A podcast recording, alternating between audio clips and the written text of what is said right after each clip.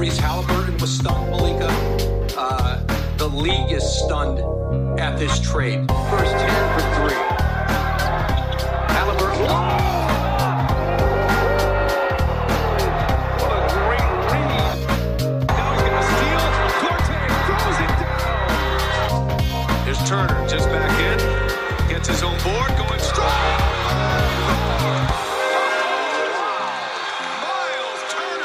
Welcome to another edition of the Indie Cornrows podcast. This is your host, Mark Schindler. I'm joined by my co-host, colleague, and friend, Caitlin Cooper. Caitlin, how are you doing today? I'm doing well. Can you believe that the season is over, Mark? Mercifully, yes. Uh, it is over. I'm very thankful. Uh, we have much more fun and exciting things that we can dig into um, now that it is over. Um, how are you feeling about it? I might have listened to Freddie Mercury sing "Break Free" when the last when the last minute that the clock ran out against the Brooklyn Nets. I might have. Yeah, that game I was, uh, that. was stinky. Jeez, the defense was terrible from, from both sides in that game. I know it was the last game of the regular season, but that was uh, that was certainly something. Yes, but they kept fighting to the final minute, as we were told lots of times. But good um, for them, you know. But I thought it was funny because Jeff Van Gundy, during the game, I watched it on E S P N, and he was midway through the first or the second quarter. He was like, the transition defense in this game is deplorable for both teams. I was like, you get me. Yeah. Yeah. I, that was, I think that was the most I've agreed with Jeff Van Gundy during a game in a long time. Um, he was, he was, he was very, uh, very not excited about that game, and I, I can't blame him for it. Um, Well, first of all, before we get started, to everyone listening, if you have not already, please be sure to rate and review us over on Apple Podcasts and Spotify. We want to hear from you and get your feedback. Uh, we'd love to get a five-star review from you. Um, of course, let us know, you know, what you, you think of the pod, you know, either there or on Twitter or in the I C comments section. We all, again, we always want to hear from you. Um, Caitlin, what are we doing here today? Today, we are starting the player review series, Mark. So we have, we're bringing back the one series where we're going to do approximately three players per podcast. And for each player that we do, one of us has been assigned to pick one play, one number, and one over-under that we think best summarizes that player's season. And then the other person is going to respond to what we picked. So for the first episode, Mark and I decided to go with the more veteran players on the roster who's futures may or may not be up in the air. We'll see as the summer plays out, but we have Malcolm Brogdon, Buddy Hield, and Miles Turner.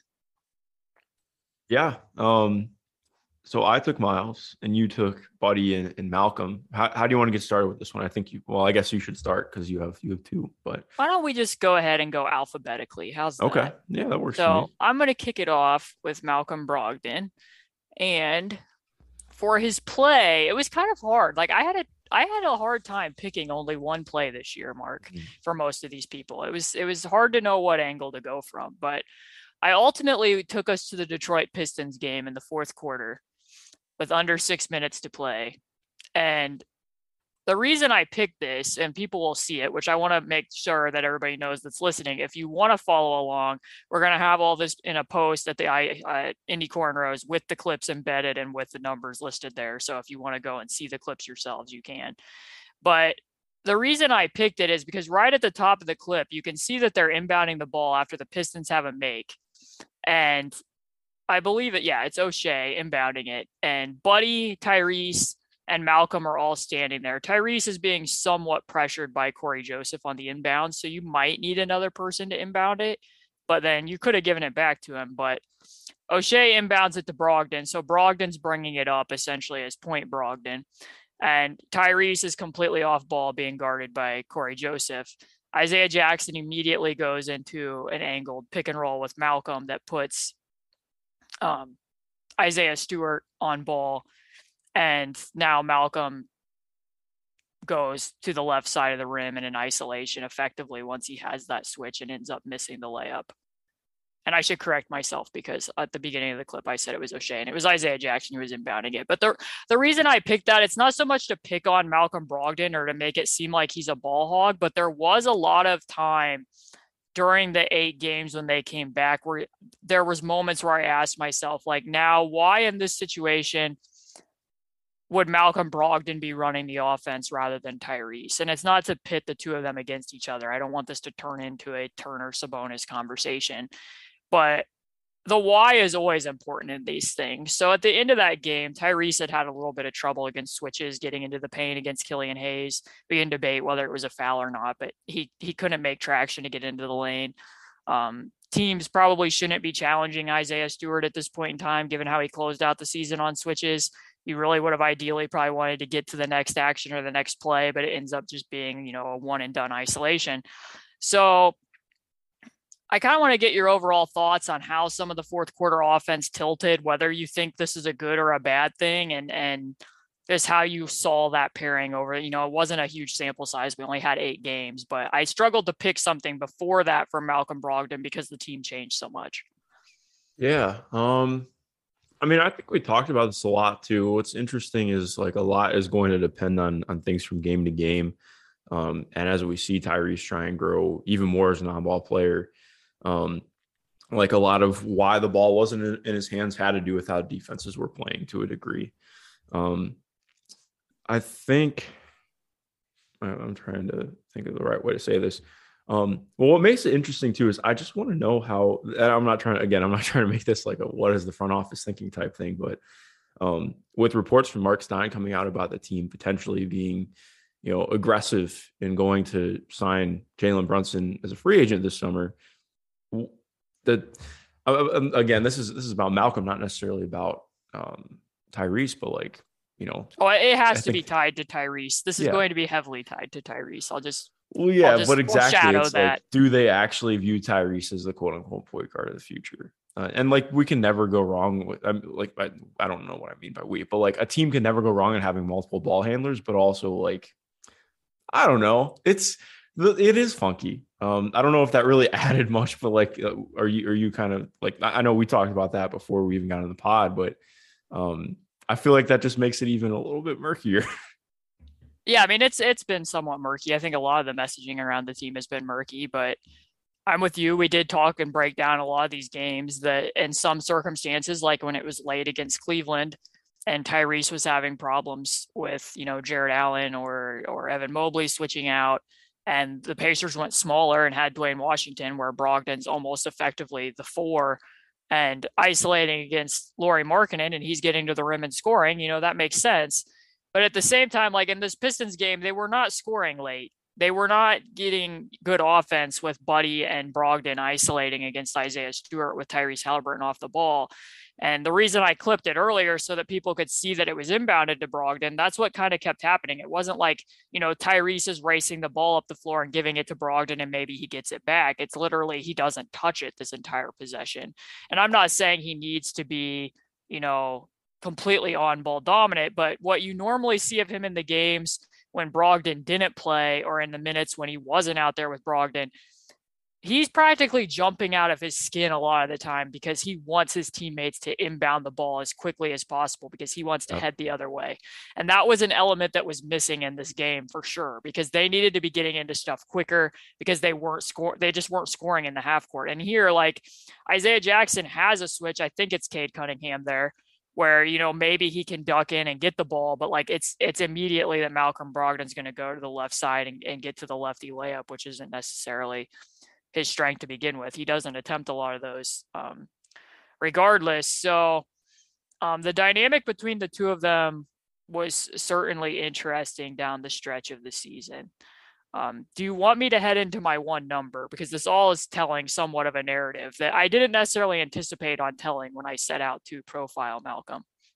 Yeah, no, I would love to. I'd love to hear. So it. My one number is minus seventeen point two. Do you want to guess what that is? Uh, minus seventeen point two. I just want to say that I don't take joy in this being my one number, but we have to talk about it. Minus. It... I'm trying to hold on a second. I really do want to get this. Minus seventeen point two. I don't know. Is that the is that the net rating with him and, and Tyrese in lineups together? You nailed it. Yeah. Wow. So according okay. to P B P stats, they're minus seventeen point two nine points per one hundred possessions and only two hundred one minutes played. So I definitely want to point out, again, emphasize only two hundred one minutes played. And they allowed one hundred twenty-seven point nine points per one hundred with the two of them out there. So it's somewhat an offense and a defensive issue. And when I set out doing this, because I had made reference in, uh, to this number and something that I did over at Liberty Ballers to preview a Sixers matchup. And I kind of wanted to gloss over it a little bit because, again, that's a very tiny sample size. Net ratings can be finicky. And there are some finicky reasons for why that might have been that way. For instance, opponents shot forty-two point seven percent from three against the Pacers during those two hundred one minutes. So um, that's better than what the Miami Heat shot from three for the season this year. And they were the best three-point shooting team in the N B A at thirty-seven point nine percent. So there's some noise there. You can't contri- completely control opponent three-point percentage. That could just be somewhat degree of luckiness. They obviously didn't play any minutes with Miles Turner. The defense as a whole over the back end of the season was not good. Um, and Brogdon himself was in and out of the lineup. There was times where he did play. There was times he sat out back-to-backs. He was initially on a minutes restriction. They clearly didn't have time to develop chemistry together in the same way that, you know, Tyrese, having played with Buddy for two years effectively in Sacramento and then continuing to play with Buddy in Indiana. I'm not necessarily expecting Tyrese and Malcolm to have gelled to that degree and only eight times, only eight games and two hundred minutes played. But then when I really started searching through to find out, like, okay, what other positive or, you know, quirky reason might have this number been so um, not flattering? I broke it down by game. And their two-man net rating in every game was solidly negative, with the exception of when they had the blowout win over Boston. And that one, the Pacers outscored Boston by twenty-three point six points per one hundred when the two of them were on the floor. And the other seven, it was negative, despite the fact that they won two of those games in Orlando and in Houston. And I will point out that some of those games, like Brogdon played individually, he played well. Like, they would not have won the game in Orlando when they came back if Brogdon didn't come in in the third quarter and go off in the way that he did. Um, I thought his minutes against O K C and Boston were good. I thought he did some decent things late, like I said, against Lauri Markkanen against the Cavs. And obviously they also had the really, really sour loss to Memphis, which I don't think had anything to do with Tyrese and Brogdon. Like, they were just flat out. That was just a talent disparity. Like, Memphis was just going to win that game. But still, then I was like, you know, maybe it's because the defense changes. And by the time they get to the fourth quarter, like I'm showing in this instance, some of the offense naturally tilted back toward Malcolm. Opponents really tend to start switching more later in games than what they do at the beginning. Maybe that's why. So I broke it down by quarter, and no, they were a net negative in the first quarter, the second quarter, the third quarter, and the fourth quarter. And again, solidly, like, we're talking a minimum. The, the best quarter is, I think, the second, with nine point nine negative being the net rating. So Um, you'd expect it to be somewhat negative because this just wasn't a good basketball team. They only won six games after the trade deadline, but um, it's kind of hard to explain in ways that don't make you at least a little bit concerned about uh, what the on-court fit is, at least without ha- them having a full training camp to prepare with playing with each other. Yeah, no, exactly. I think that's entirely fair. Um, I, I don't, I don't really think I can add anything else to that. Cause we, I mean, exactly. Like, there is not really uh, anything else that you can say that, that makes you feel better. I think we just we, like, it, it is a small sample size, but it's enough where it, it definitely raises your eyebrow. Um, I, I don't really think it's a, a great look, and I want to see more from it next year. Um, if that happens next year, I guess that's up for debate, but um, yeah, it's very, very odd. Yeah, because the one thing that's interesting is that um, in the solo minutes, when Brogdon was running bench offenses, the Pacers outscored opponents, and that's only mm-hmm. seventy minutes. But when he was just out there by himself, they did. And pre-trade to post-trade, he got to the rim far more often post-trade than he did pre. And I think some of that was just healthiness. You know, he felt better with the Achilles and came out there. He got some second side slot drives that I think were beneficial to him, but his rim frequency went up from thirty-three percent pre-trade to forty-seven percent post-trade, and his rim field goal percentage dropped from sixty-two percent to fifty-two percent. So getting to the rim more often didn't necessarily lead to more finishing or, or better finishing, I should say, kind of like we're seeing in this clip. And when I really, again, I wanted to dig into the numbers more, because it felt like to me that in certain games, because the one of the clips I almost picked, I really went back and forth on whether, like, not that this is negative, but to show that, like, when they were playing in Washington, I think he had like twenty plus drives in that game. He got to the free throw line a lot. And a lot of it was, like we're saying, like slot drives, where it is a little bit easier load on him to just pass it. And he's so strong. He's so good at getting shoulder to chest advantage on defenders that eventually by the end of that game, he was drawing triple teams on drives. There was two or three where he drew three defenders, and that's, you know, opening up the perimeter for other people.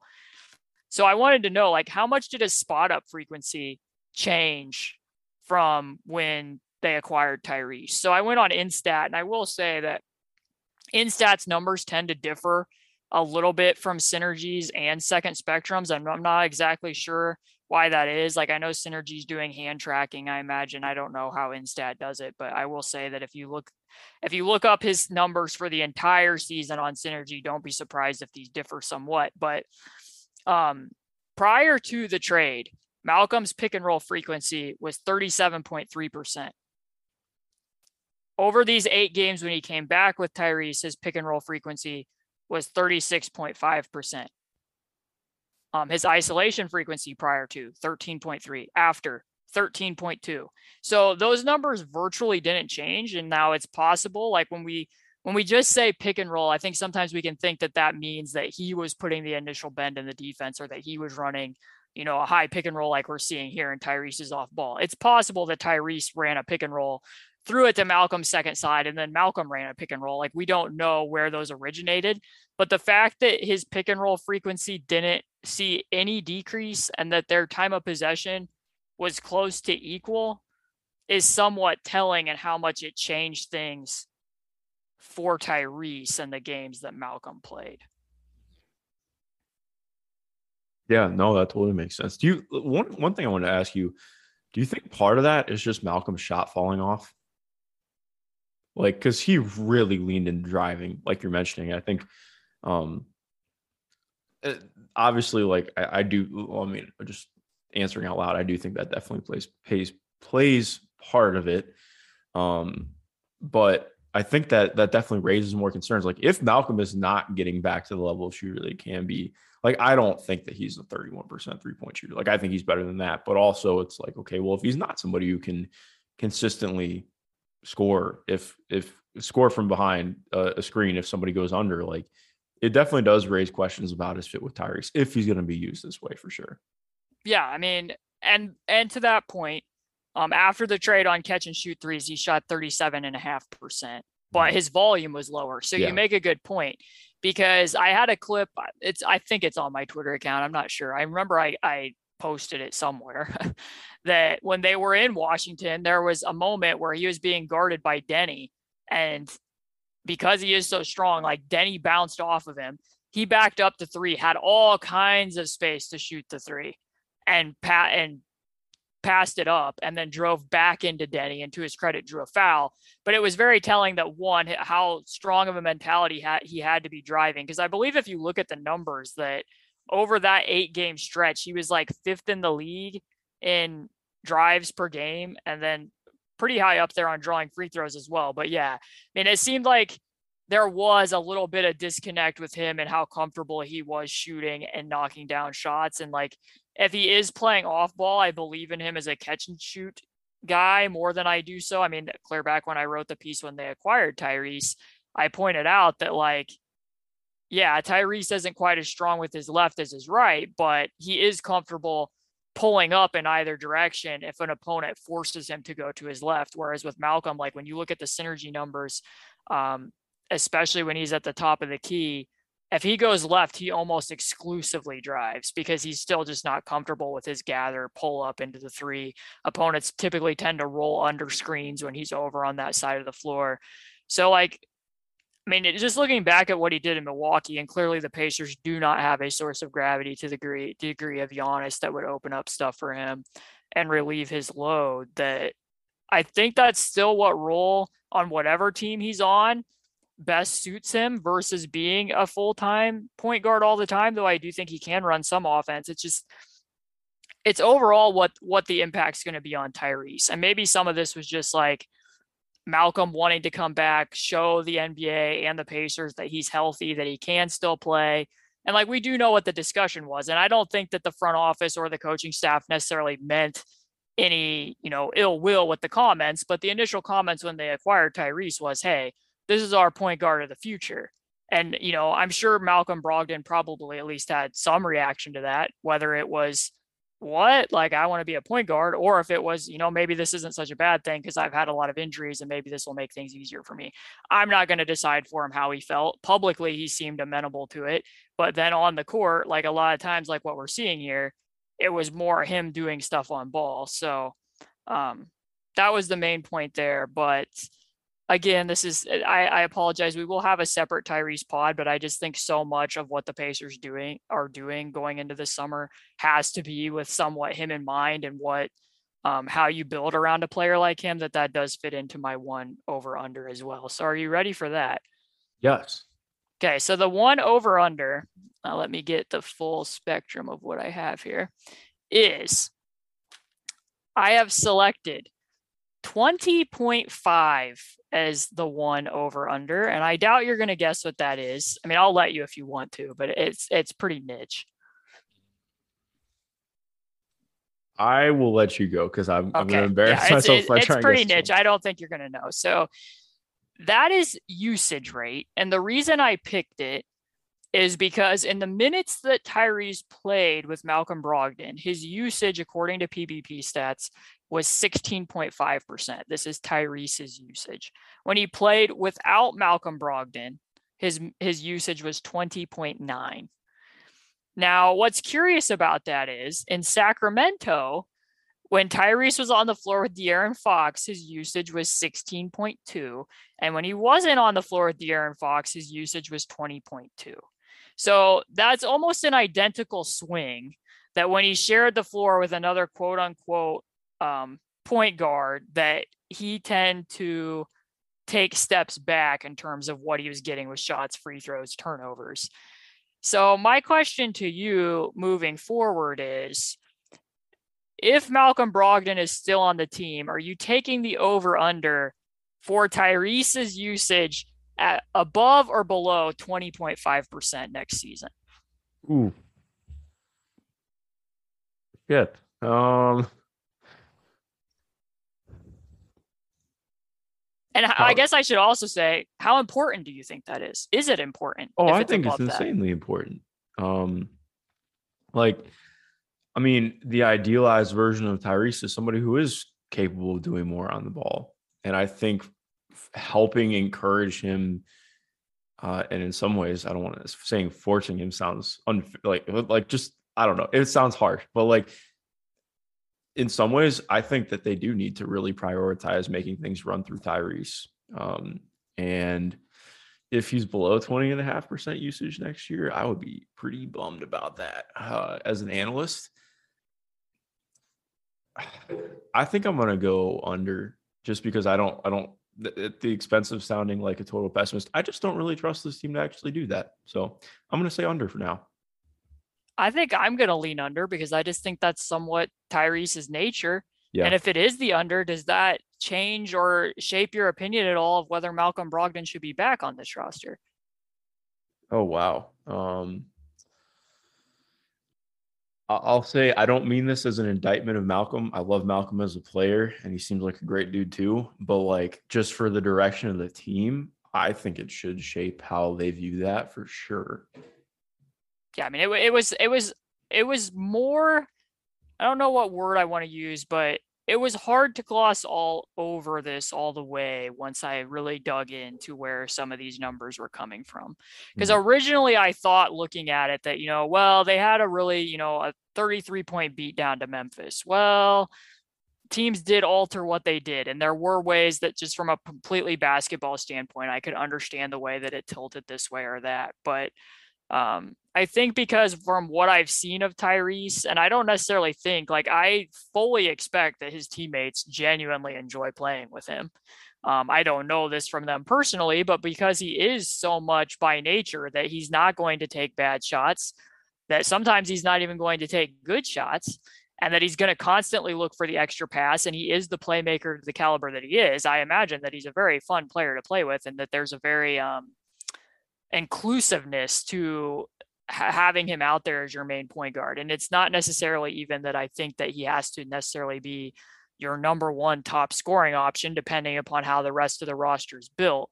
but I do think the majority needs to be getting initiated by him, and that you ultimately do want him getting more shots and free throw attempts. Because I know Tyrese has mentioned like watching film of Chris Paul and trying to learn from him and like wanting to be in that sort of mold. And like, I don't think Chris Paul has had a usage season of twenty percent ever in his N B A career. I think I checked that before I got on.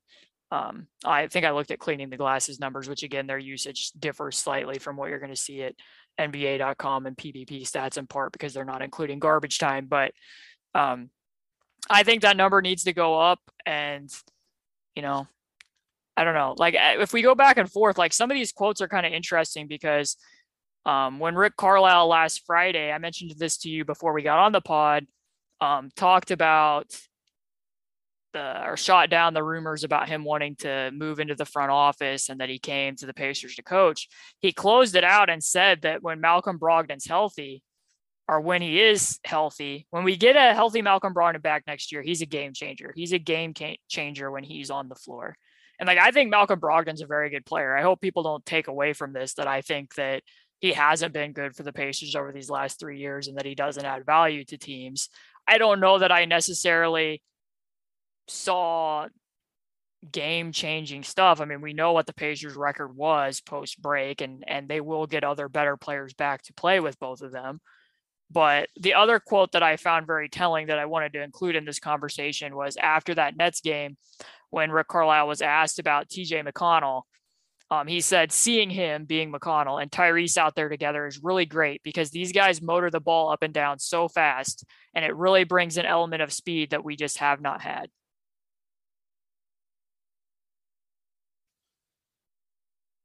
Huh. And I don't think that's incorrect. Like, I don't think Rick Carlisle is incorrect in saying that, but I do think that if, if Tyrese is out on the floor, he wants to play fast, and T J McConnell naturally wants to play fast as a reserve backup point guard. And that does, again, that kind of shapes the way that you might want to build the team. No, one hundred percent. And I, I agree with you. Like, I think, um, or agree with you is the wrong way to put it, but like I, I wrote something a little uh, recently about Emmanuel quickly because Um, Knicks fans, who, for, for people who aren't like super top tapped in with the Knicks, Knicks fans have been all over. Is he a point guard? Is he not a point guard? Blah, blah, blah, all this and that. And I think you can draw a lot of comparisons between him and Tyrese. Obviously, Tyrese is a higher level of player. He's a better passer. He has a little bit more as a scorer. I think he's got more shake in his handle. That's not to belittle Emmanuel quickly. That's more like Tyrese is awesome, really interesting prospect. But like, well, he's not technically like a traditional point guard, and in a sense, like like you're talking about. And part of what we saw when he first came over after the trade deadline is what makes it important to prioritize that moving forward. He wants to get out and run. He makes his best decisions when he can find odd man advantages, or he can just get out and, and make things happen quickly on the break. Like, playing with pace is what really allows him to put pressure on the rim, because he's not a guy who typically is putting a ton of pressure on the rim necessarily. Like, he does, he has ways of doing it, but like, I think part of what helps him do it is he's fantastic at, at just driving his tail off in early offense and, and out of transition or off of live rebounds, pushing the pace, getting two feet in the paint, and then finding really good reads out of there. Like, that's so prioritizing a lot of pace and movement and getting more shooting around him. Like, same thing, like, like you mentioned with T J McConnell, like, okay, that hasn't been Malcolm's game. And part of that too, it's not Rick's game, uh, which is probably a more important part in the conversation we've had too. Sure. But like, yeah, exactly. Um, if you're going to get the most out of him as a primary option, it is through playing with more pace. Yeah. I mean, I think overall my general take on this is that I think that they can play together. Yeah, no, definitely. But, but I think changes are going to have to be made, and that we didn't necessarily see them over this small eight game sample size. Maybe that happens. Maybe there's a change in mentality and, and the way that, you know, both of them operate to a degree, because there are times where Tyrese needs to realize I'm Tyrese and I need to get more shots than what we've had. And there's probably going to need to be some reckoning with Ma- Malcolm that, hey, like, your body tends to wear down all three seasons that you've been with the Pacers. It would be better for you probably to be doing less and to be off the ball more, um, for your long-term longevity over the course of a season. And like, no offense, but like, Tyrese is just the better playmaker of the two. Like, he opens guys up for stuff that we'll get to, I think, later on in, in one of the other two players that we're going to cover in ways that we haven't necessarily seen with Malcolm. So if they're both willing to accept that they need to change in those two ways a little bit, like I see the future with it. It's just that then the question is, is kind of goes back to the front office more broadly and what they're going to have to decide, and that it's not necessarily a match timeline wise. So then is it worth it? Like, I mean, we can get into Jalen Brunson in a separate conversation, but Jalen is younger than Malcolm Brogdon, if that's a direction that they wanted to go in, or if they, you know, I don't know if we want to touch that Russell Westbrook rumor, but, you know, if you did want to unload the contracts, like you're just not seeing that you're going to be, you know, necessarily competitive right away. You're not seeing a path to that. You do f- want to find a way to move Malcolm and Buddy to other, you know, somewhere else, and you're going to get draft picks back. I'm somewhat, I want to say broadly and generally speaking, not necessarily to the Russell Westbrook conversation, I can understand that line of thought depending upon how free agency and, and what draft picks they get shake out. But I think it can work. I just think changes are going to have to be made for it to work. Yeah. And I'm not willing to just look at all these numbers and look at what I'm seeing here in this clip and be like, oh, none of that matters. That That's just, you know, this is too tiny to care about. Yeah, uh, Miles didn't play, so clearly, you know, we can't we can't take anything into consideration, obviously. Um, right. I mean, I, I I agree with that to an extent. Like, no, yeah, I'm just I'm just joking. Yeah, but yes, yes, yeah. I'm not um, willing to just be like injuries. I don't care. Yeah. Um. Yeah, I I guess we can. I just want to hit on the Russell Westbrook thing really quickly. Okay. First of all, need to get um, it off your chest. Yeah, I just need to speak your truth. To I said I I I did not keep the receipts, but trust me, it's imprinted imprinted in my brain. Uh, I saw you. I saw you. If you tried to talk yourselves into this trade yesterday, no, no, no, no, no, no. Uh, from any kind of like league-wide analysis perspective, this is that would be an objectively terrible trade. Like the the trade that Shams Charania mentioned was uh, Buddy Hield and Malcolm Brogdon for Russell Westbrook in two firsts. And I do think it's also important to note this was not sourced. This was like, this was just rival, a, rival this is, executives. Yeah, exactly. Like this was just like a, well, an idea that's been thrown around, not a, this has been talked about. Like that, this is not anything that is coming out of the Pacers front office. I, I know you hit, hit on it a little bit yesterday. I'm not saying that you and I are experts, but if this trade actually happened, that would be like highway robbery. And that's not to be unfair to Russ, but just compared to like what things have been for him. Only getting two first back. Like I think we saw what, um, uh, geez, I'm trying to think. Um, like we've seen like starting level players get, get more, more back than that. And I think you can quibble about that with Buddy, but with Malcolm, I do think he will, um, you're not just trading those guys in salary dumps. Like I would be pretty shocked if that happened. Um, and I also question greatly whether or not the front office and less front office, more ownership would be willing to cut West, Russell Westbrook and pay forty-seven million dollars for somebody not playing. Um, uh, yeah, that does not seem like a historical trend that uh, that would really stick in Indiana. Right. And because because we've covered Malcolm and we're going to cover Buddy, I think it's fine for us to talk about all yeah. of this. And yes, I do want to point out, too, that it said that this was coming from rival executives. And anytime I see a report like that, like I always wonder, who qualifies as a rival executive? Just all of them, like all twenty-nine other teams are rivals. But anyways, um, that, yeah, I mean, I was very surprised at the amount of people who are amenable to that. Um, and it's not because I think both of us, I mean, I don't want to speak for you, so feel free to contradict me, are not opposed to taking a longer view with this roster.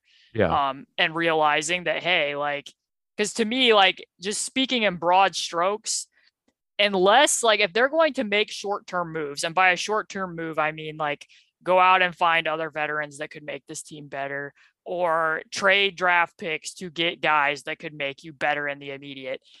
Those moves better come with a pretty good, you better feel very strongly that you can, your, your ceiling is not a first round exit or being a tough out. Like you better think that you're going to be more competitive than that if you're going to make that type of a short-term move. So if that isn't out there, I'm not opposed to, you know, looking down the road and continuing to build with these younger guys and whoever else that might be. But in this case, you'd be trading two quality starters for draft picks that aren't going to convey for five years from now. And people are like, well, you could flip those picks and package them for the next disgruntled star. I'm like, maybe. Like, I'm not going to say that that's not a possibility, but if these picks were such a hot commodity, I think there'd be a lot more teams lining up for the chance. Taylor Horton Tucker would not be a Laker if people cared about those picks. So exactly, um, exactly. Like yeah. there, there would have been changes at the trade deadline if that was, you know, such a hot commodity.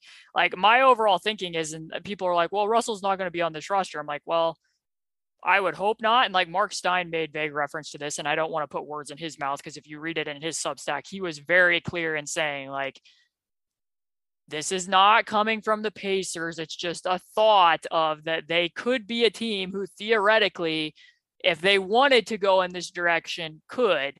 Mm-hmm. That like he was making it sound like, you know, Russell would never play uh, a game with the Pacers, which makes yeah. complete sense. And that's what that would I completely believe. undo. That would completely undo everything that they mm-hmm. just like. That's not the reason you trade Domantas Sabonis, and that is not the reason that you finally destroy the horcrux of Monte Ellis's waived and stretched contract to then potentially do it again. Because like, is that what you're going to have to do? Waive and stretch Russ's contract over how many years? And then you're just, you know, no, like I have to believe. And again, I always qualify this and say like Kevin Pritchard, Chad Buchanan, they know way more than I do. They know what's out in the N B A. They knew that Tyrese Halliburton was available.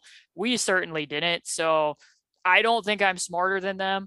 But I have to think that there would be a better way if you merely wanted to unload the contracts of Malcolm Brogdon and Buddy Hield to get better returns and perhaps quicker returns than that. Because you also have to think about front offices. Like, do they feel good about reshaping this roster and where, you know, how long they're going to be with the team to make something that's not even going to happen for five years? Like, I don't know. Yeah, exactly. Um, I think we're, we're definitely in lockstep with that. Um, yeah. Um, are you ready to move on to Miles? Yes, let's move on to Miles. I haven't seen or heard from him. Well, I have heard from him from yeah, yesterday. Well, we, we in terms of basketball, I have not seen.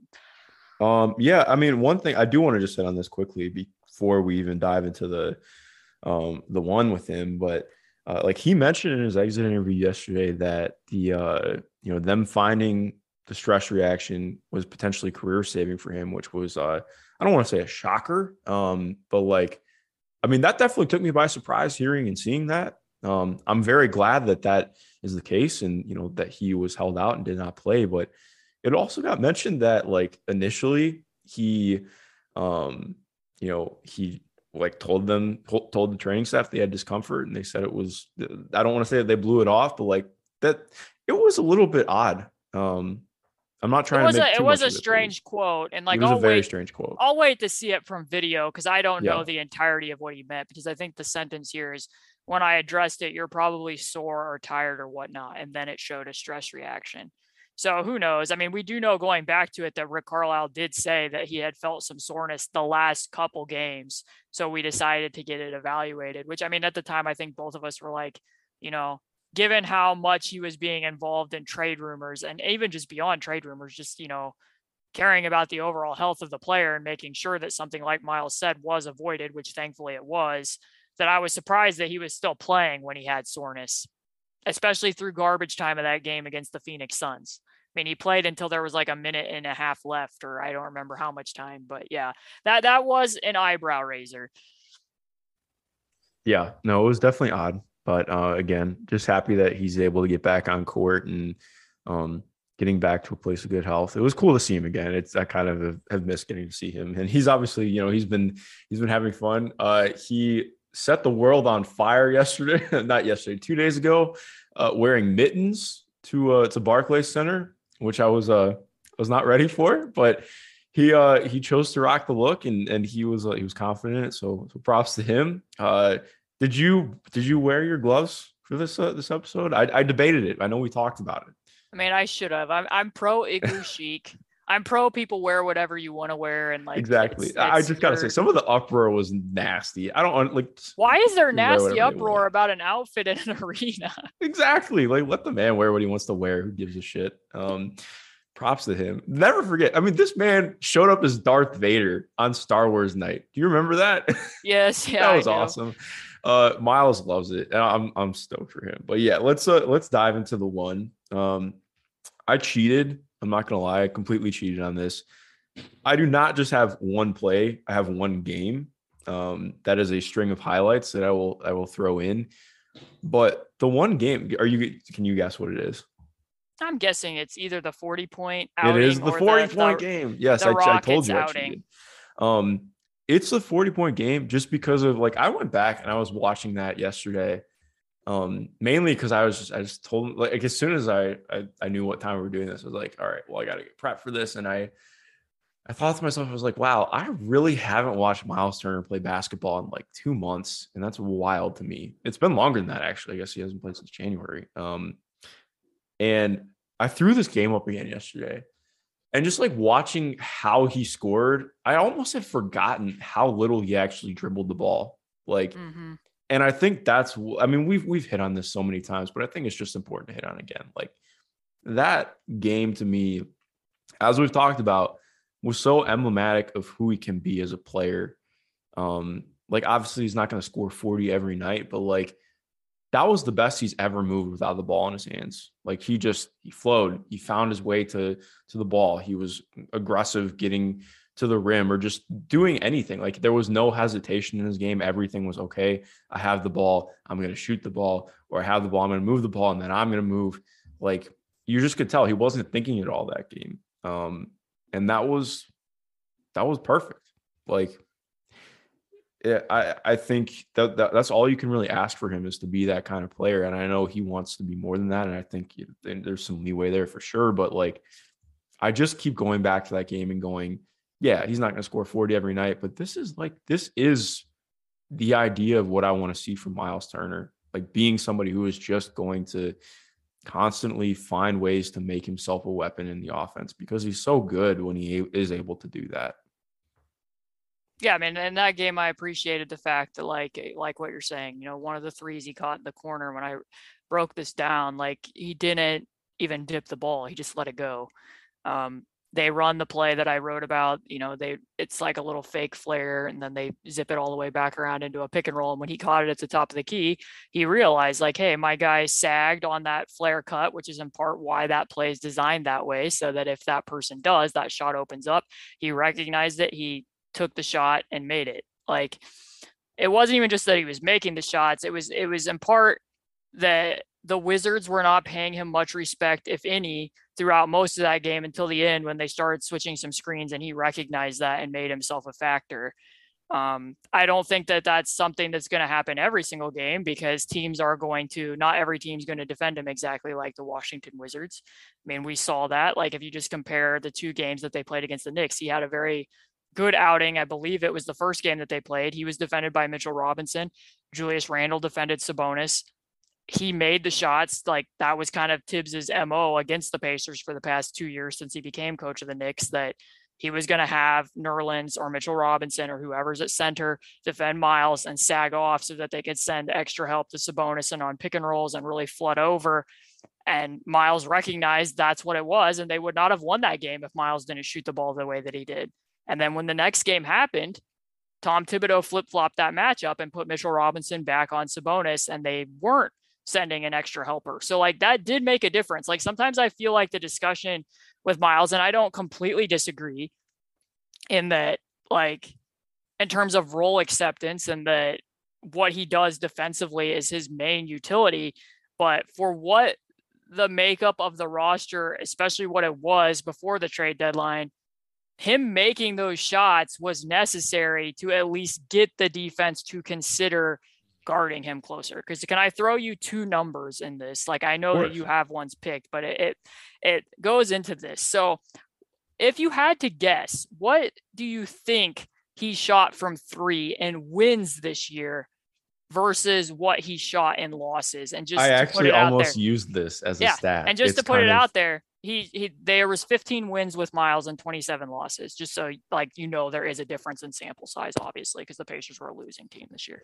Yeah. So, you know it. Yeah. It's uh, I think it's twenty-eight percent in losses and forty-one percent in wins. Yeah. Yeah, like it is stark.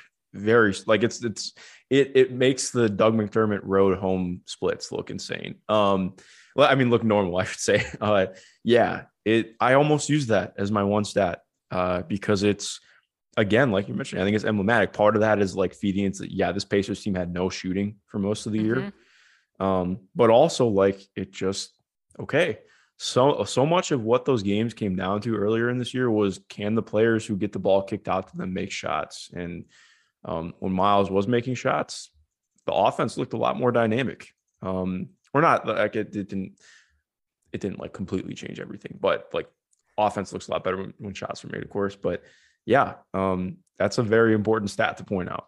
I mean, I think it is because we've never really seen, like, I know we talked about on the last podcast when we were hand or two podcasts ago when we did superlatives and we were talking about the three forty-point games. And I talked about why I picked Karras, in my opinion, is the most impressive one because the evolutions to mm-hmm. me of players are, you know, you can you can score forty, you can You now you're getting doubled and you can make passes out of that for your teammates to score. And now you're getting doubled and you can still score. And by the end of that game, like Karras isn't going to do that consistently, but at the end of that game, he was drawing blitzes and he was still finding ways to put the ball in the basket. Like we've never really seen Miles have to ascend to that second place. He's never really been somebody who, for the most part, with the exception, like that Knicks game was a very clear example of, okay, an opponent actually changed something based on something he did. Like a lot of times in game, you do not see teams make adjustments. That's why for an entire series against the Miami Heat, there were times where he would make threes and Bam would be like, okay, well, Eric Spoelstra basically was communicating, if you make a bunch of those, we're just going to live with that's the way that we lost because if you're off ball, we're roaming off of you. And we've never really seen like him consistently have enough impact where teams adjust what they do defensively against him. And then in the cases where we have, what's he going to be able to do to still um, impact what that is? Like I remember the one game when they played in Chicago, he was being guarded by DeMar DeRozan. DeRozan was playing at the four. So the Pacers kind of went more through Miles in that game, which makes sense because all he had to do was catch it, turn around and shoot. I think he scored over fifteen. I, I want to say like he had a, a pretty good offensive outing, but by the end of the game, that was leading to them marginalizing Sabonis as a screener to an extent, which would have allowed them to t- attack Vucevic and drop. So they are going to Miles' side. And then that was a case where, okay, the defense did adjust because now they're fronting Miles Turner.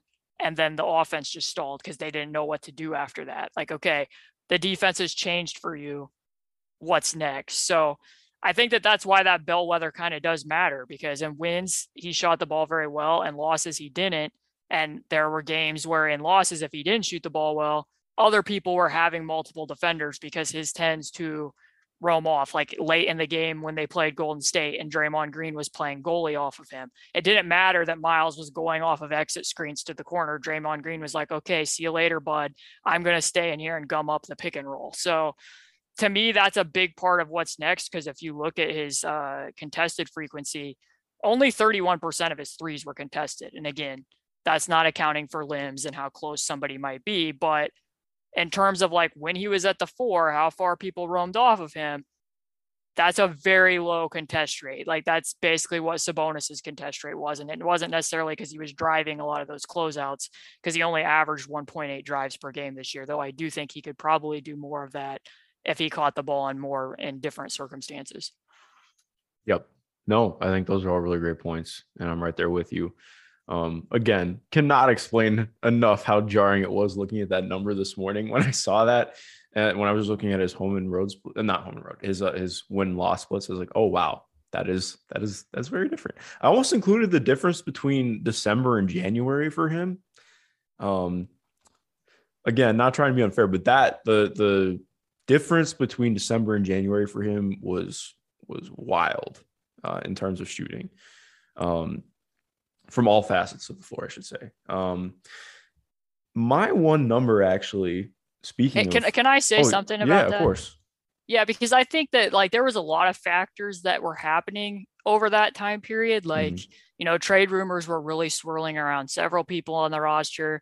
Um They had, they ended up having the COVID issues where, you know, there's not as many playmakers out there and they had to shift what they were doing. And we don't know how long the foot was bothering him, to be yeah. real. Like, that could have been impacting his release to an extent. But yeah, like I, I did, I was with you. I looked up it, before the Athletic article came out and games before that, he shot thirty-nine percent from three. After the Athletic article came out, he shot twenty-one percent from three on three point nine attempts. And he was averaging more shots, like about two more shots after that, after that article came out.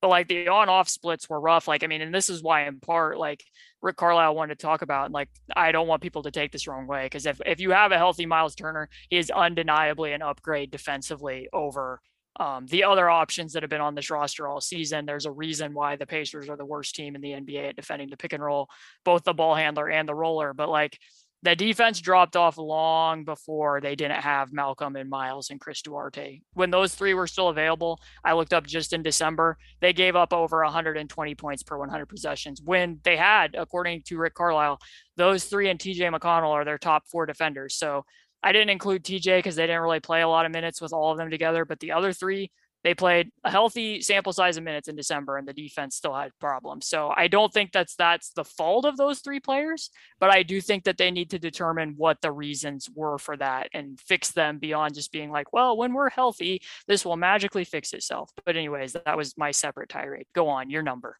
Yeah. So my number is sixty-six point two. Do you know what that is? Is that his percentage at the rim? No, it's just percentage on twos. Um, okay. Yeah, that was going to be my next guess, twos. Yeah. yeah, which was uh, part of what was exciting about this year. Like, he really did start yeah. to improve some of his interior finishing. Like, just for reference for people, he he shot sixty point six percent on twos last year, which was a career high, um, and was in the mid fifties, mid to low fifties for his entire career before then. So, like, the improvements that he's he's made – Um, off the bounce and also just in, in more in catch and go situ- situations and getting himself to the rim. Um, again, that part has been really exciting to watch. And I think another thing that stands out, and that's again why it's so vital for him to make his shots from outside, uh, because it opens up a lot more for him as an interior finisher as well. And um, I think it just feeds into our whole thing of like Miles Turner as a play finisher and somebody who is just operating off of others really works pretty damn well when the shots are falling. Yeah, I mean, I think that you could see definite improvements too in certain, like I said, with DeMar DeRozan, you know, being able to throw the ball to him and him seeming like he had a better realization this year of like, hey, I'm really big and I can just turn and shoot over you. Mm-hmm. Like, I don't have to overcomplicate it. I feel like that there was times in his prior seasons where he would make a move predetermining the way he was going to be defended in the post, just for instance, like before he actually felt the defense and responded, okay, this person's guarding me on my right, I'm going to turn baseline and do X. It was like, he was doing it before he ever even recognized that. And this year it felt like it slowed down just a bit for him, um, where like in that game or against Grant Williams, he caught it, turned and could shoot. I don't think it's perfect against switches.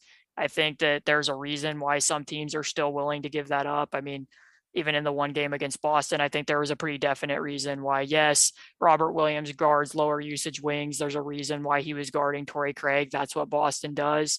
But the fact that they were guarding Miles with Josh Richardson when Jason Tatum and Jalen Brown and, you know, other defenders were also on the floor, that says something. And that's something that the that he and the Pacers will have to work through. But um, he did do better. And a different caliber of defense, but like he scored against some switches against Houston as well. And I think showed again that he's, he's grown in patience in addition to what he did in, in some games as a driver this year. Yeah, no, most definitely.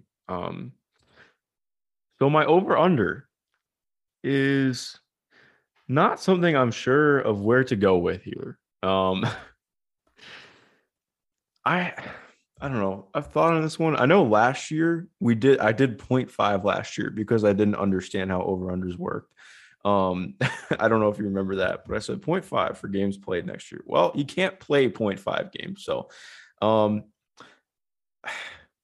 I, I don't know where to go here. I have like multiple listed out, but I'm going to be funny and cathartic and I'm going to go um, twelve oh nine. You know what that is? twelve oh nine. I do not.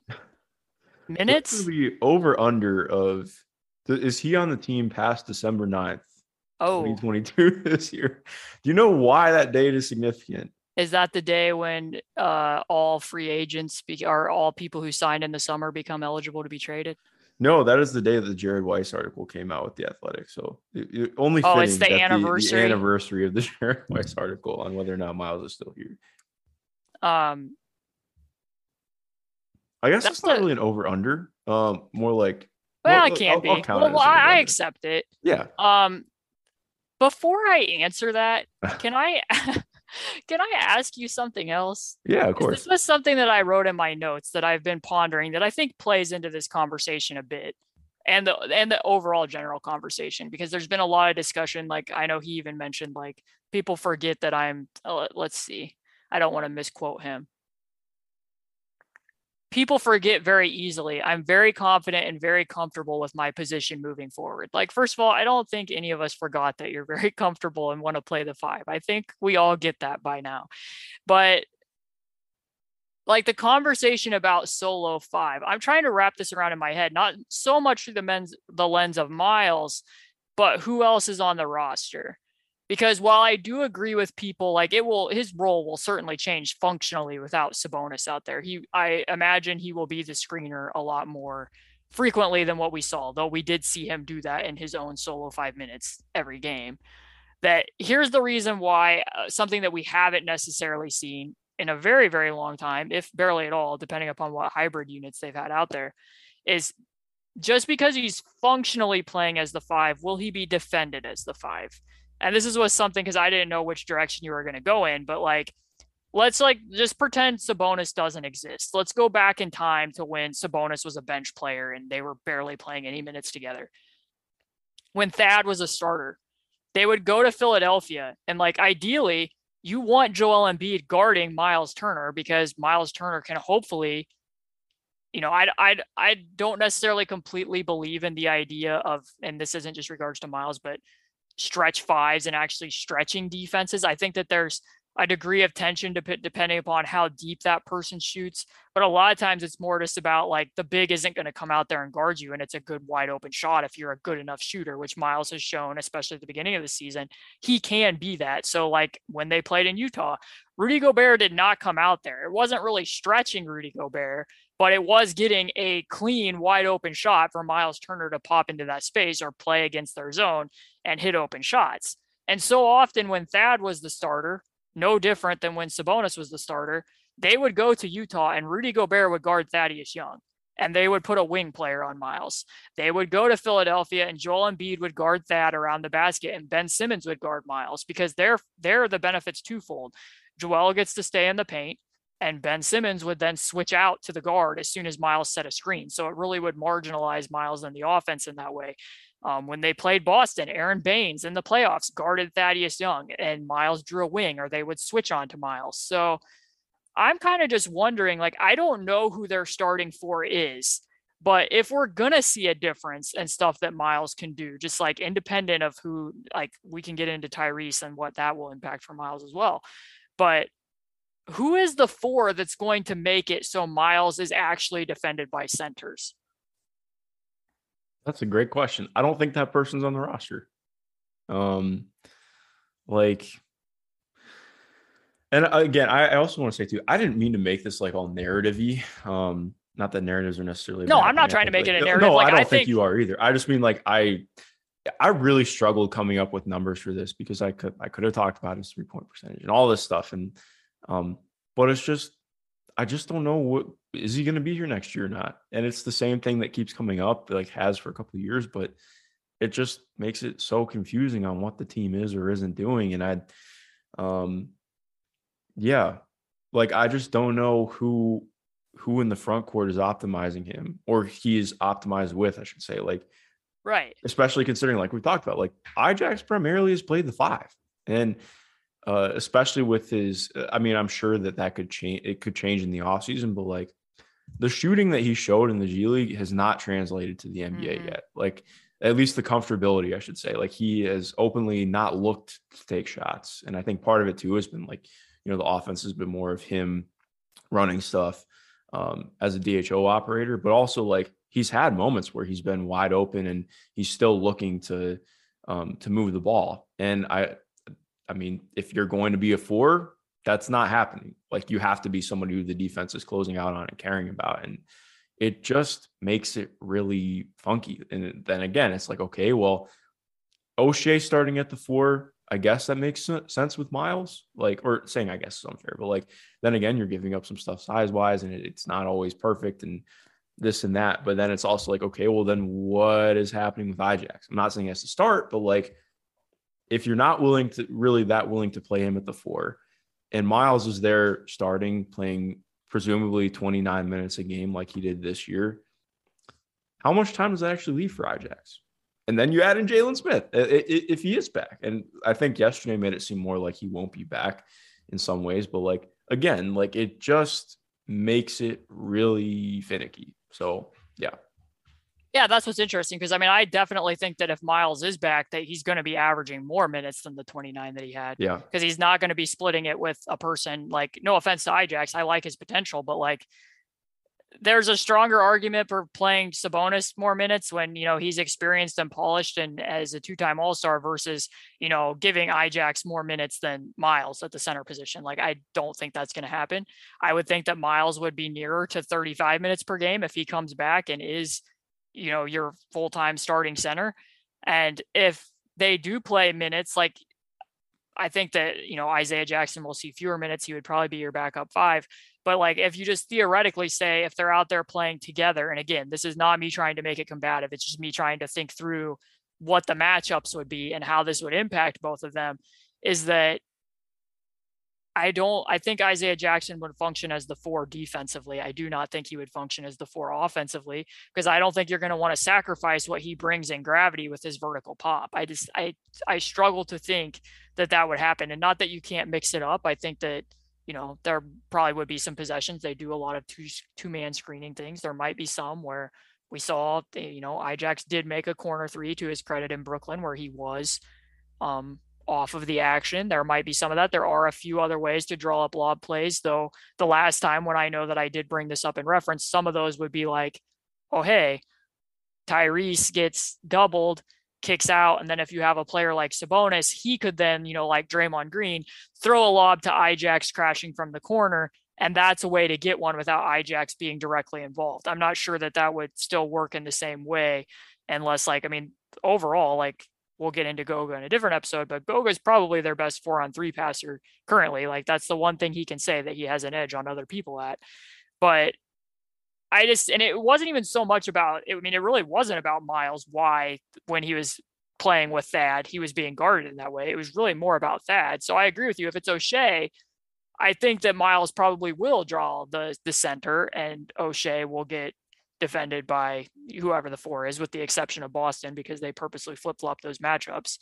But I don't know that I necessarily, and as much as, I mean, everyone knows, both of us think O'Shea is a film room all-star. Like, yes, he does a lot of valuable things that don't always show up in box scores. I really enjoy O'Shea Brissett. I don't know that I think right now that he's a starting four on a good team. Exactly. And if it's Isaiah, I think that eventually you're going to see, like, once teams have more scouting report information than what we saw early, because in minutes when Isaiah played with Jalen um, after the trade deadline, when Isaiah really just, you know, started getting more minutes, there were still some teams that were like, oh, Jalen Smith's probably the center here. We're going to put Jarrett Allen on Jalen Smith. And then as it turned out, it was like, oh, Jalen's hitting threes because Jarrett Allen's guarding him. Or when they were down in Orlando, Mo, Mo Bamba defended Jalen Smith. Wendell Carter defended Isaiah Jackson. Like, they did put the bigger player, probably the less mobile player, out on Jalen. I don't think that over a full season, if, if Isaiah and Miles were playing more together, that that's most likely what would happen. I think it would turn in to the Thad situation where the five is defending Isaiah Jackson. So then it goes back to what we said, then the three point shooting will matter more. Um, but one thing I did want to throw into this conversation as well, because I did think this was a telling number, and we didn't talk about the Tyrese impact, which I think is very real. Um, and these aren't Miles numbers, but they, they are relevant to Miles, because you brought up the two point percentage. So I should have brought this up already, that in minutes with Tyrese, Isaiah Jackson shot eighty-one percent on twos That's pretty with, good.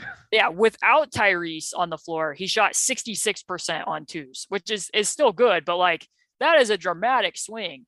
Telling you, like, I think that that speaks to the quality not only of Tyrese as a passer, but also like just the idea that when Tyrese is out there playing point guard, we saw a lot of times that teams would bring two defenders and blitz him.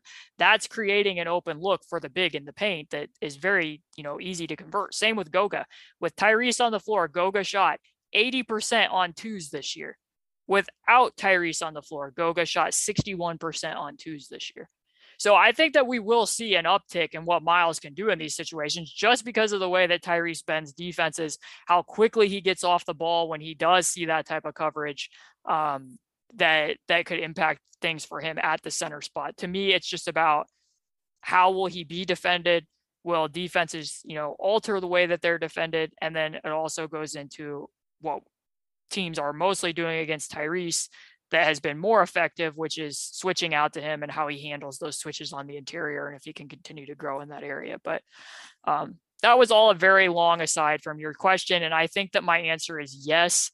I think he will be on the roster after December ninth. Yeah, um, I think I'm there with you too. My reason for this is because he's only twenty-five years old. And the extension, I think, is probably going to be the biggest uh hinge here for the Pacers. Like, if he's not going to sign an extension, you obviously need to think about moving him because you don't want to lose him for nothing.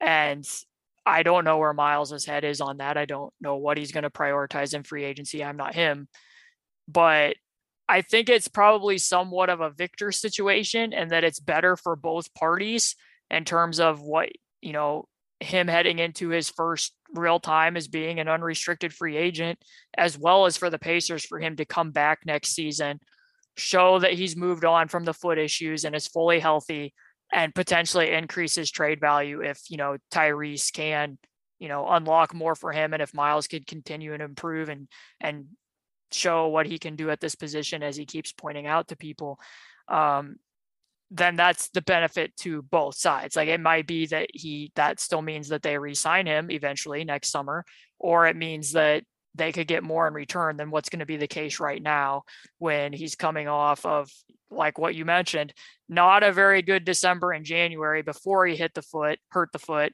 And then also, you know, hurting the foot and not finishing another season. So I think he will be on the roster to start the year at the very least. And I think that if he does get moved, that will probably go down to the trade deadline next year, unless something just, you know, and I say this as a person who thought that they probably wouldn't move Sabonis until the draft, because I thought that offers would be better. If they get completely blown away by an offer at the draft, you know, maybe they do something there, but I think that he will most likely be back on the roster.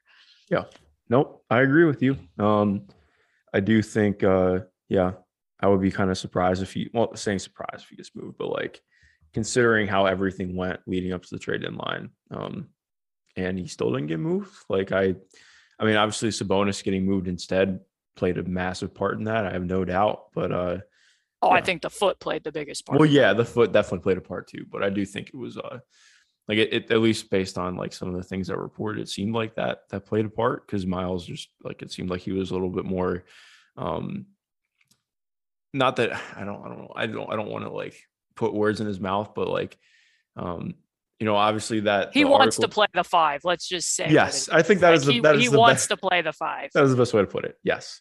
Um, He's but been I, making that clear for a long time. Like even before the bubble, yeah. I remember he did an interview and somebody asked about, you know, Sabonis not being there. And he's like, well, I get to play the five. Like, I mean, I just think that's what he wants to do. And everybody as a player has their right to feel like what position they're most comfortable at. We don't need to hide and act like he hasn't wanted to play it. He does. Yeah. So you put the words right in my mouth for me. Thank you for that.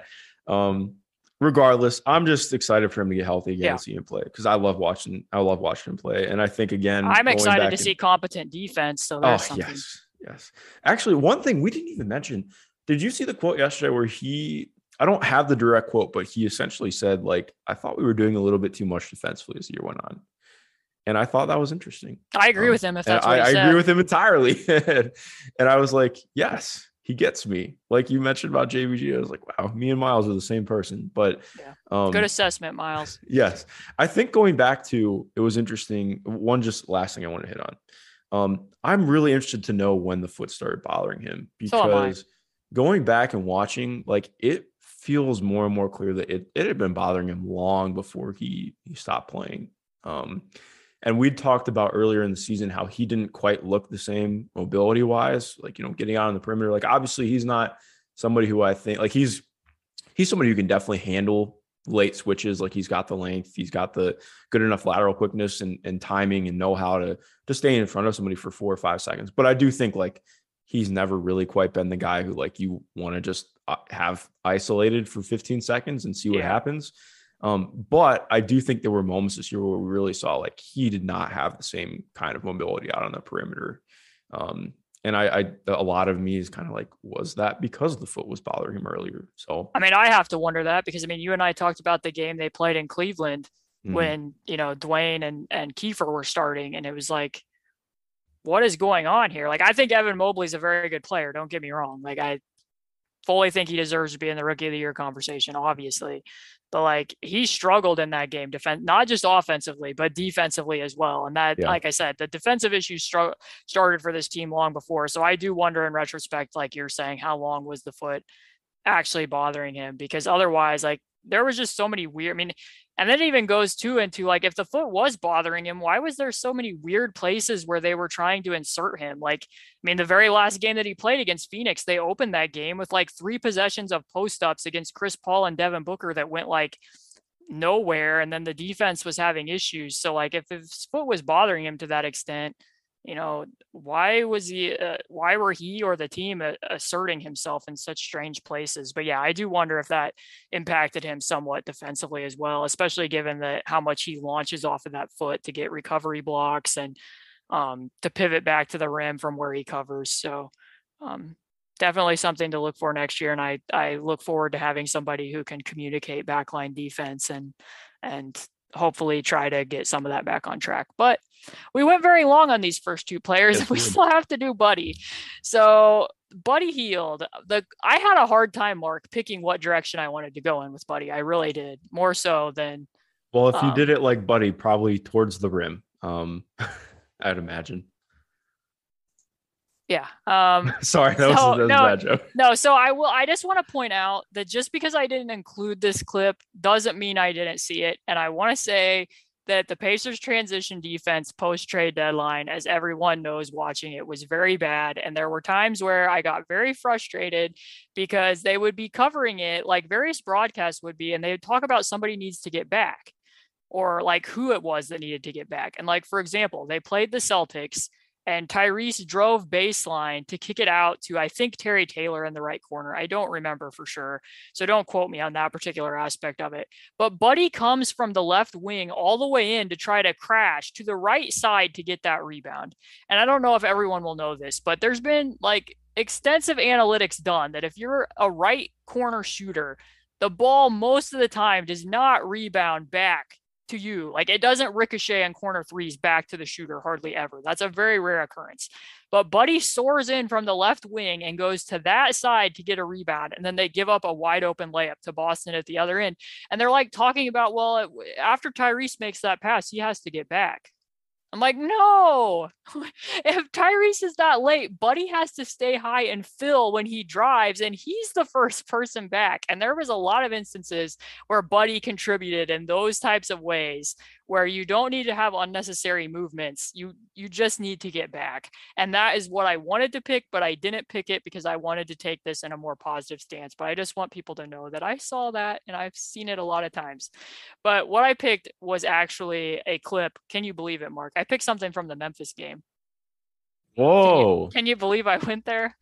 I, uh, uh, I'm praying for you. Wow. You, you went and did that's, uh, in case you guys want to know the definition of, of masochism, I think that going back and rewatching any part of that Memphis game is going to qualify. I, I watched these games twice, and I'm, oh, I'm not better Christ. for it. I'm not better for it. But this play, I think, is emblematic of what Buddy did as a Pacer. and what if we think he will continue to do this if he remains a Pacer. So they're playing Memphis, and Jaren Jackson is at solo five. Steven Adams is on the bench. Jaren Jackson is defending Tyrese Halliburton just all out. Like, there's not even an initial screen. Like, he's just guarding him, which, I mean, I think really speaks to what Jaren Jackson did as a defender this year. But regardless of that, Buddy, as he often does, is always moving. So he noticing of, hey, Jaren Jackson's guarding Tyrese, I want to try to at least cause some hesitation there, cuts slot to slot to the opposite to try to get his defender to switch on to Tyrese, but Memphis doesn't bite. It doesn't cause hesitation. So he relocates to the right wing. Tyrese passes him the ball, and now Buddy drives on that. Instead of taking he, instead of taking a contested shot, he immediately drives. The defense collapses, and he passes to Chris Duarte on the left wing, and Chris makes a three. All very contained and under control. Um, secondary passing adjacent to Tyrese Halliburton. And, and I think um, now, did we see this all the time from Buddy that he never took any bad shots? No. But in terms of his shot selection, willingness to get teammates involved, the way that he moved to try to open things for Tyrese. And then I also want to give a shout out to Isaiah Jackson, because he cut at the same time as Buddy drove, which was effectively kind of a cut assist to also help open up Chris Duarte. But that being the, the three-man lineup, the three guards, Tyrese, Buddy, Chris, and how they could function off of one another, and that um, Buddy made that pass, I think says a lot about what changed for him from Sacramento to Indiana. Yeah, no, I think that's a really great play to bring up. Um, it, how did you, I mean, this, not to completely derail, but how did you feel overall about the Buddy experience? If you I could did, summate it in one word, how would you put it? I generally left feeling positively about it.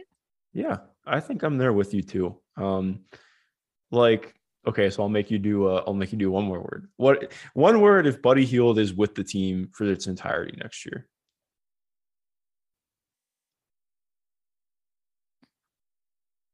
more. I'd want to know more. That's fair. Okay, I want to know more because I'd want to know how competitive did the roster become over the summer. That is a like, did they feel that they had a good chance to, like I said, if you're going to retain people or you're going to make other short-term moves, is it with the idea that you're going to be able to be better than a tough out? Mm-hmm. Um, I don't think I'll feel negatively if Buddy remains. I mean, I don't think I'll have a strong opinion opposite of that if they decide to keep him, because um, something that I also want to bring up with this clip that I've noticed a lot, and I did include in my article on Tyrese when I wrote about how the Kings defended him, which I thought was very interesting, that we can still see the benefit of Tyrese against a switch here, even though he does absolutely nothing against it. Jaren Jackson is defending him this whole possession, and he passes out of it to Buddy, and yet we see the double-edged sword of when even a switchy big switches out to the perimeter, because Tyrese holds that space the entire time. Jaren could flood over and crowd Buddy's driving lane and get over there at the nail and, and make Buddy give up the ball sooner, but he doesn't. He stays on Tyrese. So this is effectively a four on four for the other four players, and there's no rim protector there. Like, if if Isaiah Jackson's guy didn't collapse over from the corner, which there's reason to do because of what we said prior about Isaiah Jackson shooting, if he didn't, it's just a straight one-on-one from Buddy to the rim because there's nobody to crowd that driving lane. And we did see Buddy get to the rim more this season. Like, I have the numbers here. His rim frequency in Sacramento was fourteen percent. With the Pacers, it went to twenty-one percent. Like, that's still not a huge number, but he did have a higher rim frequency. And I think that there's a lot of benefit to playing him in those types of situations adjacent to Tyrese Halliburton, because if you're not somebody who has like a really tight handle or is going to be able to get and navigate and create space in that way, Tyrese's guy isn't going to go over there. So then if, if Buddy is a willing passer and isn't just going to take a bad shot, like I said, you're playing four on four against four small guys.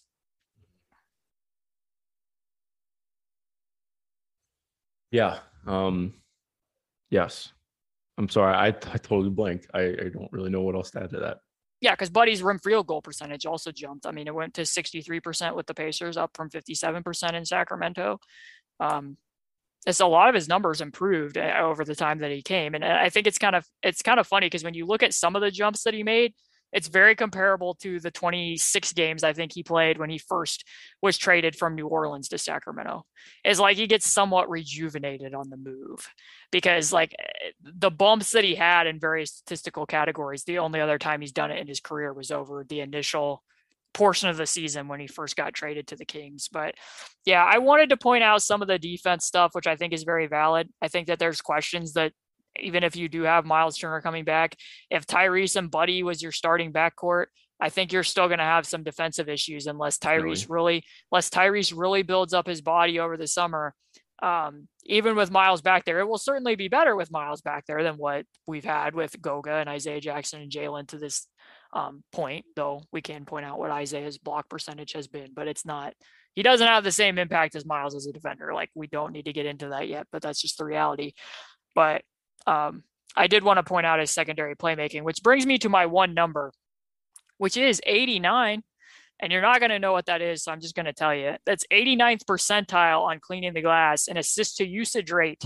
Whoa. So his, his okay. usage rate jumped from, tw- or his assist to usage rate jumped from twenty-sixth percentile with the Kings to eighty-ninth percentile with the Pacers, and his usage barely changed.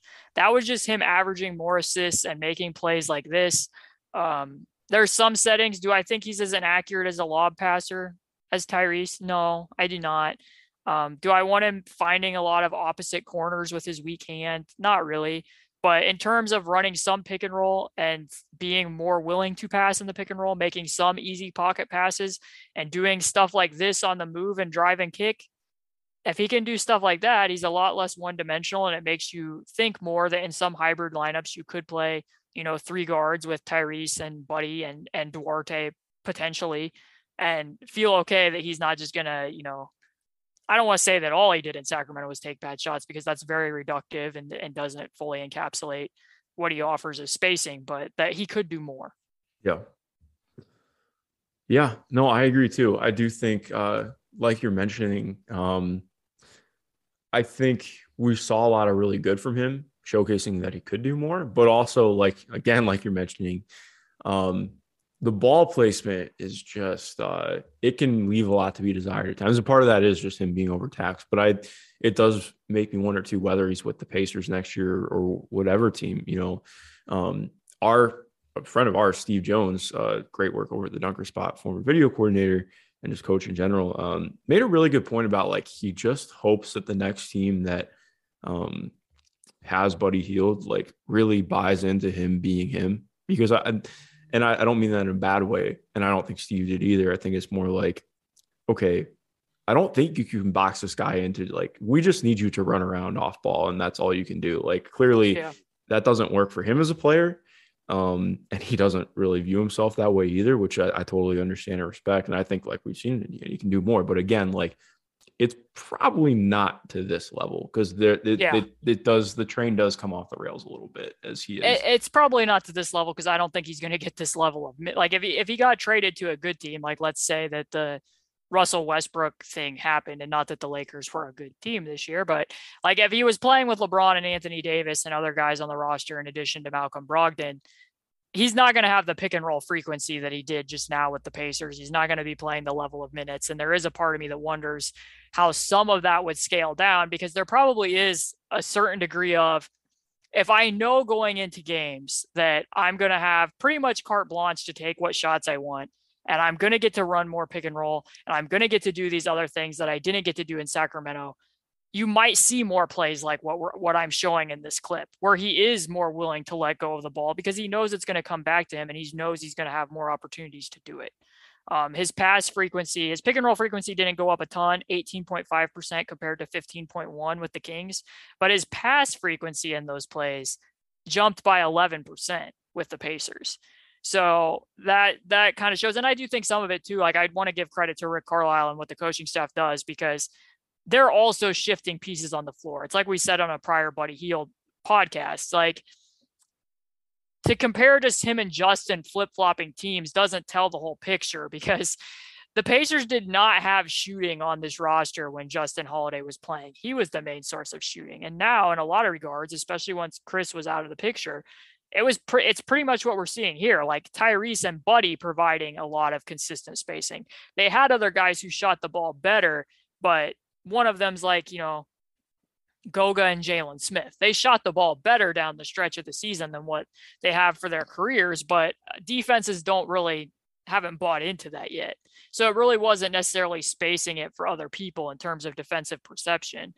So, you know, I don't think that that's a completely one for one situation in terms of what each of them do, but I do think that the systems between Sacramento and the Pacers are different in the way that, like, just as an example, like I think one of the smartest plays that they run, they they usually hold up a C, and I assume that that's for Chicago. I don't know that, but they typically go into Chicago action.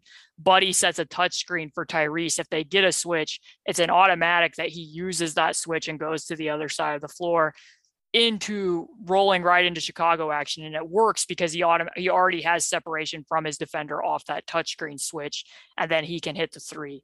Like those types of plays, because at the same time that he's doing that, they'll bring the left side corner defender cut to the opposite side of the court. So then that help defender isn't going to be able to be there to help on the pocket pass. So that type of stuff, if Buddy draws two on the ball, which in a lot of cases he would because he is a source of gravity in that way, it's then a very easy overhead pass for Buddy Hield to make. Now, how much will he do that next year if you have Brogdon and Duarte and T J McConnell and whoever else on the roster? I can't answer that, but I do give credit to Rick Carlisle for why um, some of those opportunities were easier to, uh, in addition to just Buddy Hield being willing to do it, um, yeah. I guess is the way I would summarize it. But um, I picked the assist rate as the number, the, the assist percentile, and now we'll head into the over-under, which I picked fifty percent. And that is that for the first time for Buddy Hield's career, with the exception of what I referenced earlier, the twenty-five games he played when he was traded to Sacramento midseason in twenty seventeen, he shot above fifty percent on twos with the Indiana Pacers, actually shot fifty-four point nine percent. Um, he's never done that for a full season in his career. So would you take the over that he could do that for a full season with the Pacers next year? Uh, yeah, I'm not sure. I'm trying to be fair here. Uh, like I've, I'm just thinking of how much I've seen Buddy play in his career. Um, I think I'll go with the over just because if he is here next year, I do think we'd see a lot more of how he looked this year, um, or how he played this year, I should say, and how he was utilized. And I think that's definitely possible because, like, he does honestly have pretty good craft as a pick and roll scorer. Once he does, you know, as the score, as the floors that open up with him getting downhill and, and towards the rim. Um, and I do think, like, you know, just operating as a cutter and just flowing off the ball. Like, I think he has that. And if he's not just, you know, if, if everything is not an incredibly difficult contested two or um, pull up two or pull up three, then I do think that it's definitely, you know, in the cards for him to, to score that well inside the arc. Okay. I'm definitely not trying to contradict what you just said, because oh, I think no. there's merits to it, but I was, I was initially on the same page as you. And then when okay. I started looking at the numbers, I was like, hmm, his actual efficiency in the pick and roll wasn't that great. Like really? not yeah. individually. Like I, I think it, I mean, I don't have it in front of me on Synergy, but I, I don't want to say that they graded it as poor, but it wasn't um, good or excellent in their grading. Um, I think some of it is what we're seeing here, that like he had space to drive into twos, but here's the real kicker. So pull up twos with the Pacers, he shot fifty percent, fifty point seven percent on. With the Kings, he shot forty-two point three percent on pull-up twos. Then when you look over at Basketball Reference, which he did get to the rim more often, and like I said, he shot higher at the rim, but it's still not a real high frequency. Um, he his three-point attempt rate went down with the Pacers, but he took a higher percentage of his shots overall as twos from every range um, when you look over at Basketball Reference. But predominantly between three and sixteen feet saw the biggest jumps. So between three and ten feet with the Kings, he shot thirty percent on six point three attempts. With the Pacers, between three and ten feet, he shot fifty-five percent on over eleven attempts. Um, and ten point one six or ten to sixteen feet, he shot fifty-two percent um, compared to forty-three percent with the Kings. So those are ginormous jumps, going from thirty percent to fifty-five percent between three and ten, and forty-three percent to fifty-two percent from ten to sixteen, like ten percentage point jumps in the in-between range um, is quite a lot. And, and so is the pull-up two rate. So then I was curious to know, like, what was happening on the pull-up twos? Was it a lot of like, you know, maybe his defender comes off to help on like, you know, Ajax is going to get a lob. So his defender comes off and then Buddy gets a shot and then the defender races out and is off balance. So Buddy attacks a closeout into a pull-up two. I was like, if that's the case, then it's possible that that will carry over into next season and you could bank on this still being a thing. But when I watched all of the pull-up twos, I was very surprised at the number of them that I would have classified as tough. Um, he made pull-up twos against Denny, Grant Williams, um, Okongwu, Brandon Clark, um, and not just the caliber of the defender, but also like just being in Atlanta, there was a few that he made. And this wasn't only in Atlanta, but it stood out to me very heavily there that like he's snaking the pick and roll and does, he's fairly crafty at getting his guy on his back, but snaking the pick and roll from right to get back to his left through traffic and then making twos off of one foot. Like, I think that he is crafty. I just don't know if those types of shots are still going to fall at that exact same clip. So I think that there's possibility that he will still get to the rim for the reasons that I laid out in the clip, especially if he's playing minutes alongside Tyrese Halliburton in that type of way. Um, there might even be more potential with higher caliber players that he might attack more closeouts depending upon who else is out there than even what we saw. But I think that a, a higher percentage of those wasn't even necessarily him getting past his defender. It was him creating space for twos against some fairly, you know, well-respected defenders. So I'm not sure I think the pull-up two mark, especially at above fifty percent, like that is pretty elite. Yeah, um, that's for like pull-up twos. Game. Yeah, is going to hold. So I think I might take the under just because I, that's yeah. been the rest of the case for his career. But I don't think that this conti- completely shapes or would make me think that I'm out on Buddy if that doesn't hold, because going back to the Brogdon conversation, Tyrese's usage rate stays almost steady when Buddy's out on the court. And again, like he has a lot more games under his belt with Buddy. He's been doing it for two years now. There's a certain degree of chemistry there.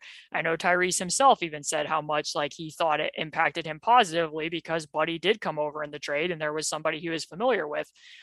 But if you look at the numbers from what I said before about Brogdon and Tyrese having a minus seventeen point two two-man net rating.